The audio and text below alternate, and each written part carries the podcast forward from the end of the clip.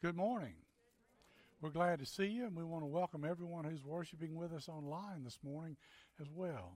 Now, in the book of Jeremiah in the Old Testament, in chapter 32, verse 7, he writes a scripture about how mighty God is. And it's interesting because he begins with the word ah, A H. AH, the word ah, is a way to get people's attention because he's getting ready to make a special announcement, an important announcement. It's like saying alas in those days. And so, as he starts the verse, he says, Ah, sovereign Lord, you have made the heavens and the earth by your great power and outstretched arm. Nothing is too hard for you. Now, maybe you're in church today and your marriage is in trouble and you're struggling there and you're wondering, what can I do? I want you to know nothing's too hard for God. Maybe you've lost your job or your business is not doing well. You don't know where to turn. I want you to know that nothing is too hard for God. maybe the doctor's given you some bad information about your health or the health of a family member, and you're really concerned. Turn. I want you to know nothing is too hard for God. He is mighty and powerful and almighty. And he has some characteristics I want to share today. First, God is omniscient. That means that God knows everything. He knows everything. In fact, the Bible says that God can read your thoughts. Some of y'all are in trouble this morning. Let me just tell you. You know what? I, I know what you're thinking right now. You're thinking, what's he talking about? And when are we going to leave and go to brunch? That's what you're thinking right now. Sometimes I'm a little omniscient, you know. I know what you're thinking. I read your mind, didn't I? Now, several years ago, Fox, the television station, premiered a show called The Moment of Truth. In this show, you had to tell the truth, the whole truth, and nothing but the truth. Now, if you told the truth, you would win $500,000. Just to make sure you were telling the truth, they hooked you up to a lie detector so that you couldn't fudge, all right?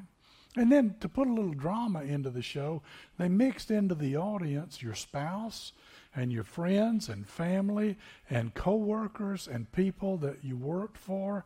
And so here were some of the questions they asked. Have you ever lied to get a job? Do you like your mother in law? Have you ever stolen anything from work? Would you cheat on your spouse if you knew that you could get away with it? One person said that the first game show you already knew all the answers before you had to answer them. The problem was you didn't want to answer them. The contestants found it difficult because the, the executives at Fox knew that people are depraved and lack integrity.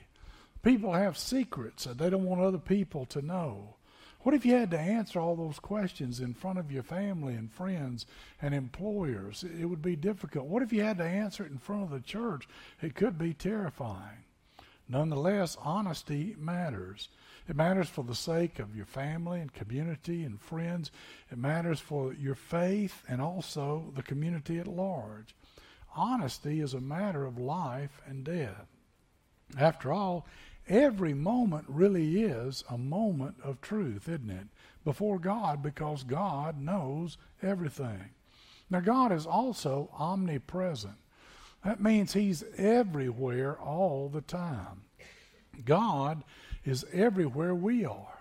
There are people all over the world in Germany and Poland, South Africa, Brazil, Costa Rica, Japan, the Philippines, Australia, and right here with us today.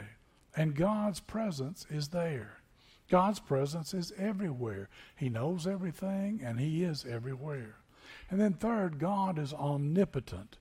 God can do anything. You know, there are signs and wonders in the Bible. It talks about miracles that God has done. Nothing is too hard for God. God is almighty and powerful, can do anything. Now, I know that. I really do. But there are times when I wonder about it. You know what I mean? Because I just don't see it. I look at the world and I see the pain and suffering, and I see the wars and the famine, and I see people who are struggling. And sometimes people come to me and they ask me questions I can't answer. And I wonder, where are you, God? Where's your power? And I look at my life and, and I perform a, a wedding and officiate a wedding, and then right after that, I hear that this beautiful young couple, the bride, has been diagnosed with cancer.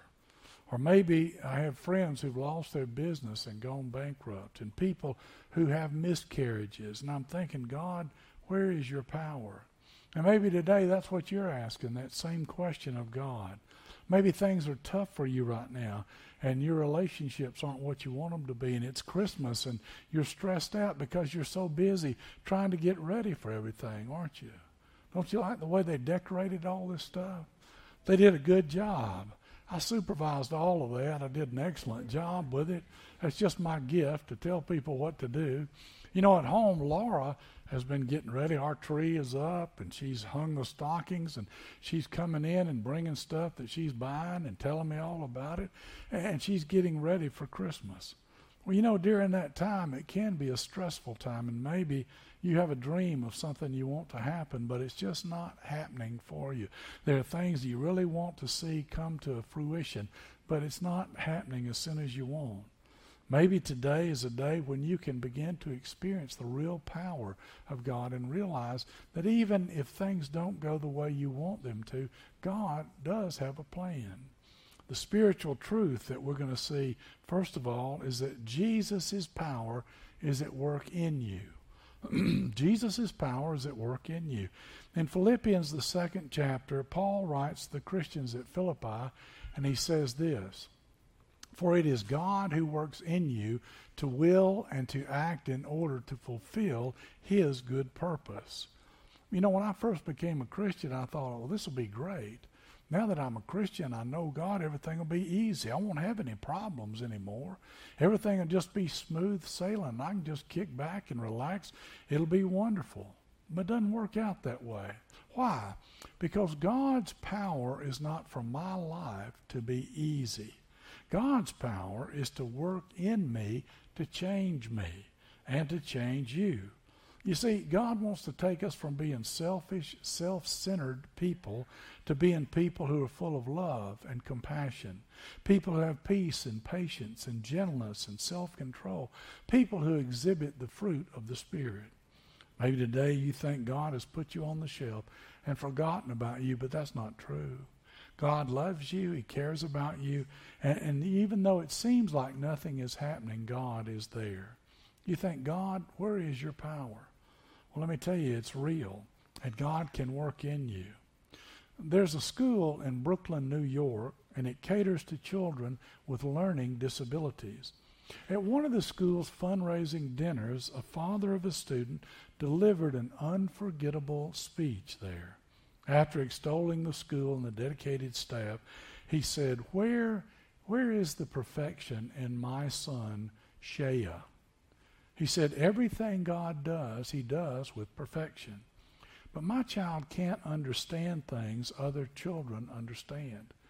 He can't remember facts and figures as other children do. And I wonder, where is God's perfection? The audience was shocked by the question.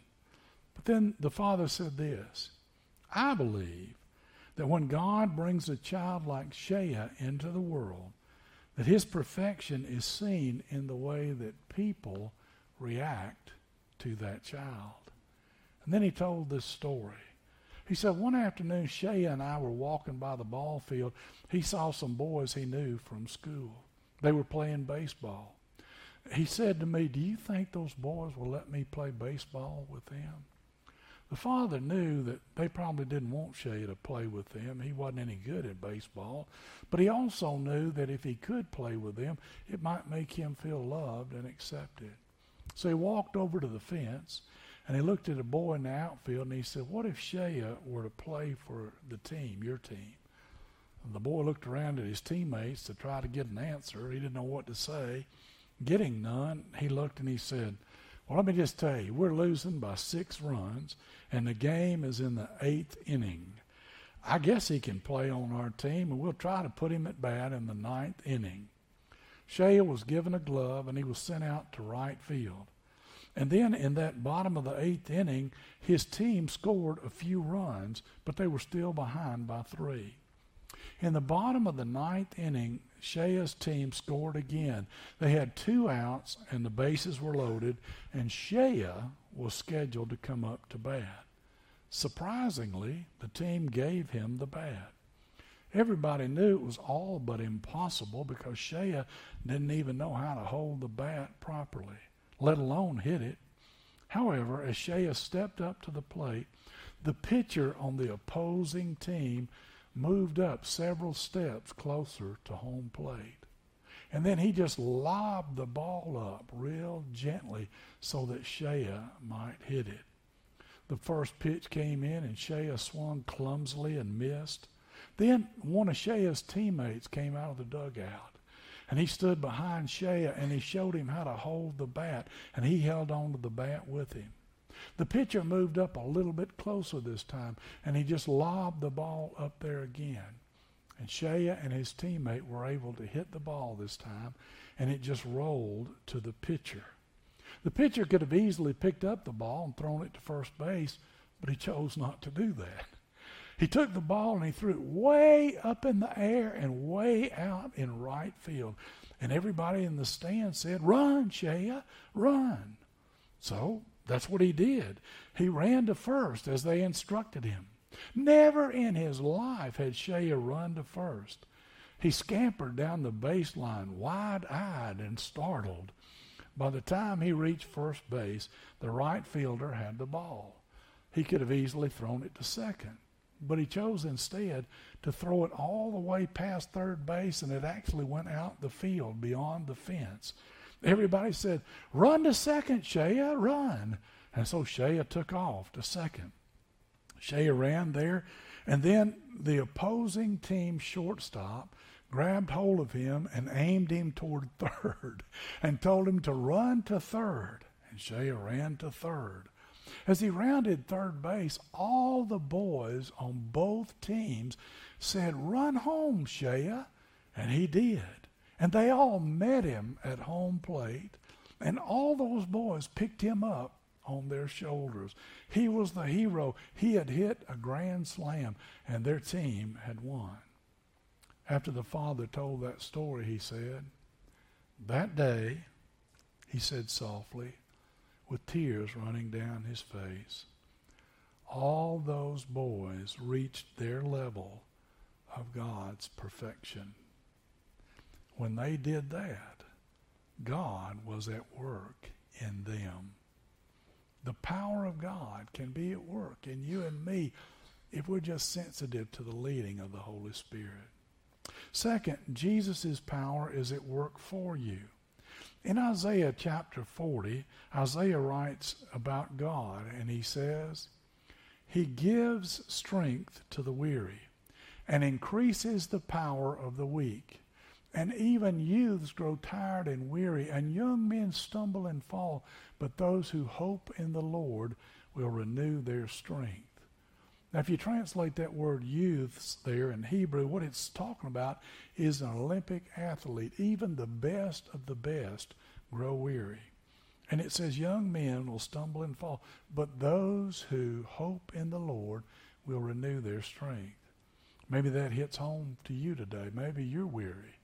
Maybe you're tired. Maybe it was all you could do to get your kids ready and come to church today, or maybe just get here yourself. The good news is that God gives us strength and power when we're weary. One of the heroes of faith is the Apostle Paul, and he wrote most of the New Testament. He had a handicap of some sort. We don't know what it was. He referred to it as a thorn in the flesh, and he asked God to remove it not once, not twice, but three times. But God responded to him in 2 Corinthians, and he said, But God said to me, My grace is sufficient for you, for my power is made perfect in weakness. Therefore, I will boast all the more gladly about my weaknesses, so that Christ's power may rest on me. And then Paul goes on to say something interesting. That's why, for Christ's sake, he says, I delight in weaknesses, in insults, in hardships, in persecutions, in difficulties, for when I am weak, then I am strong. The Apostle Paul was one of the greatest men who ever lived on earth. But he says, For when I am weak, then I am strong. You see, it's in those weaknesses that God shows up best. It's in those times when we don't know what to do or how to do it. We don't know where to turn that God's power works in through us.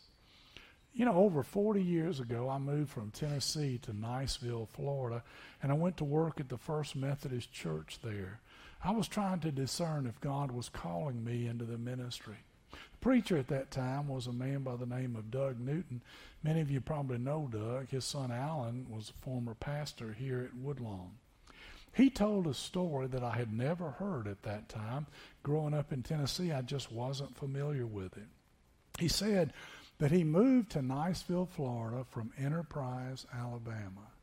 And while he was there, of course, he learned the story of the farmers in Enterprise who were accustomed to planting one crop every year cotton. They would plow as much of the ground as they could, and they would plant as much of it as they possibly could. And they did that year after year after year. And that was their livelihood, cotton. But then one year, the dreaded boll weevil devastated the whole area. The next year, the farmers didn't know what to do, so they mortgaged their houses and then they planted cotton again.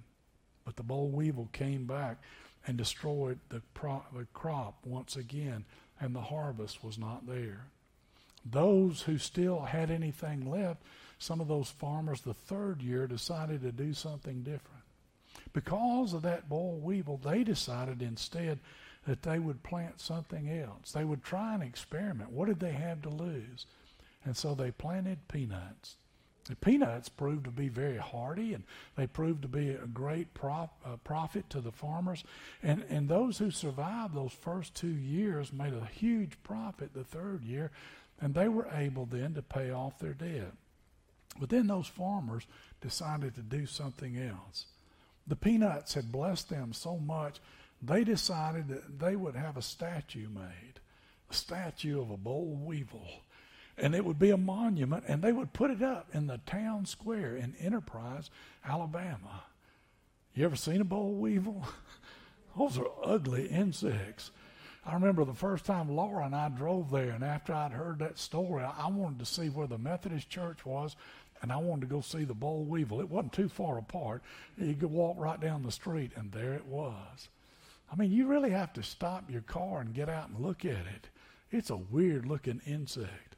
But if it never had been for the boll weevil, they never would have known to plant peanuts, and their disaster would never have turned to delight. They learned that God was at work for them even when they didn't realize it. No matter where you are, God loves you and He cares for you, and His power is real. Jesus' power is working in you, and it's working through you, and through Him you can be strong. And then, third, Jesus' power is at work through you. Now, in one of the favorite scriptures that we all know, Acts 1 8, it says, But you will receive power when the Holy Spirit comes upon you. And you will be my witnesses in Jerusalem and Judea and Samaria and the ends of the earth. To all the ends of the earth, we get to share the good news. We start right here at home, and it goes out from there, and it goes out all over the world. You know, every person here today is a minister. Look at the person next to you right now and say, I am a minister. Go ahead and tell them that right now. Now, when they start to relax a little bit, look at them and say, You are a minister too. Tell them that. Because you are. Whether you're a stay at home mom or a teacher or you have a business or you're an employee or whether you're an athlete, if you're a follower of Christ, you are a minister. And Jesus' power is available to work through you if you'll just step out on faith and ask Him to use you. Kenneth Boa wrote a book a few years ago, and he compares soaring eagles to Christians. He said that learning to soar through the power of the Holy Spirit is what you and I are called to do. It seems to me that God must like eagles because 33 Bible verses mention them. Eagles are true flying birds. What I mean by that is that to get started, they jump off a, a, branch and then they really have to flap as hard as they can to get going. But then something happens. There's warm air that comes up from the ground and it creates thermals. And so what happens is those eagles learn how to soar on those thermals. And once they are airborne, they just can float through the air on those thermals. Have you ever seen them do that? It looks so effortless, doesn't it? And it looks like something all of us would like to be able to do, wouldn't we? You know, even little eaglets, when they're two months old, when they feel the wind, they'll stand up and they'll spread their wings because they know that they're going to soon learn how to fly. At four months old, that's when they start to leave the nest. That's when they start the training of the thermals. Thermals are in columns and they're formed as heat rises. Staying in the warmth of the thermal, the eagles are able to soar. It's a, an aerodynamic action. See, gravity's not taken away, it's still there, but they've got something to lift them above the gravity, right? Now, once they're through that, their wings don't have to work so hard and they can soar. You know, when you and I start following Christ, we're like eagles spreading our wings. Once we have to start flapping all over the place as hard as we can to do the best we can. And sometimes, like little children who fall down, we hit the ground. But through repeated practice, we finally learn what it means to soar. Now, in Greek, the Holy Spirit is called the pneuma, the current of air. And it's that spirit that raises us up, that lifts us up, that gives us the power to do things that we couldn't do on our own the power to do the things that we want to do for God, but we never would even try without the Holy Spirit. In 1 Corinthians, it says this My message and my preaching were not with wise and persuasive words, but with a demonstration of the Spirit's power, so that your faith might not rest on human wisdom, but on God's power. See, there's really no reason that I'm up here in front of you today because I'm just an ordinary guy. I know what you're thinking. Well, he said the truth there. Amen. He's just an ordinary guy. But don't get too conceited because you're ordinary too. Did you know that? You know, most of us are just ordinary people, but God chooses to work in us to do extraordinary things. I mean, that's what makes it even more challenging. In my weakness, he can be strong. And what happens is when people see God working in us, they say, Well, I know they couldn't do that on their own. There's something special about them. Laura told me something this morning. She said yesterday she was at Walmart and she was pushing her buggy and she was looking around trying to find everything. And there was a man standing in the aisle. He had on fatigues and he was just standing there. She said, I almost ran into him because I was looking at other things. She said, I stopped and turned my buggy and I said, Excuse me, I'm sorry. I, I didn't mean to almost run into you. And then, and then she walked on by. And the man said, Hey. And she stopped and turned around. He looked at her and he said, You're a Christian, aren't you? She said, As a matter of fact, I am. He said, I could tell just by the way you acted. then he said this he told her his name and he said, I want to ask you to do something. I want to ask you to pray for me. She said, I'll be glad to do that. And so this morning in her quiet time, she lifted him up in prayer. How did he know that she was a Christian? You know, a lot of times people see God in us. They see God's Spirit alive and well in us, working through us to be about His business. And even though we're ordinary people, God can use us. Think about Jesus. He picked the disciples.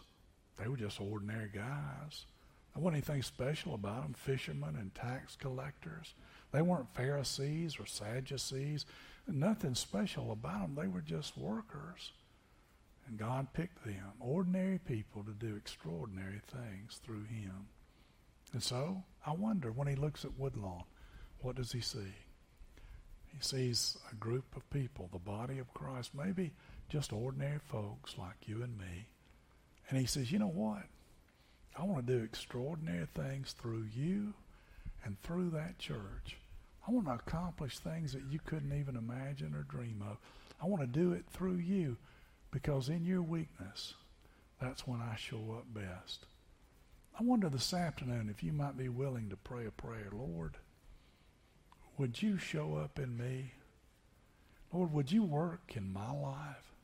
Hey, would you work in our church in such a way that, that people just look at us and say, hey, there's something different about you? You're a Christian, I can tell. Would you pray for me? You know, God gives us divine appointments every day. It's an opportunity for us to stand up for Him. And when we do that, then He is glorified. And that's the purpose of the whole thing. And so today, would you pray that? But now listen. Be careful what you pray for. Because God will answer your prayer, won't He? Amen? And so, but you've got nothing to fear. Why would God ask you to do anything that He wouldn't equip you to do?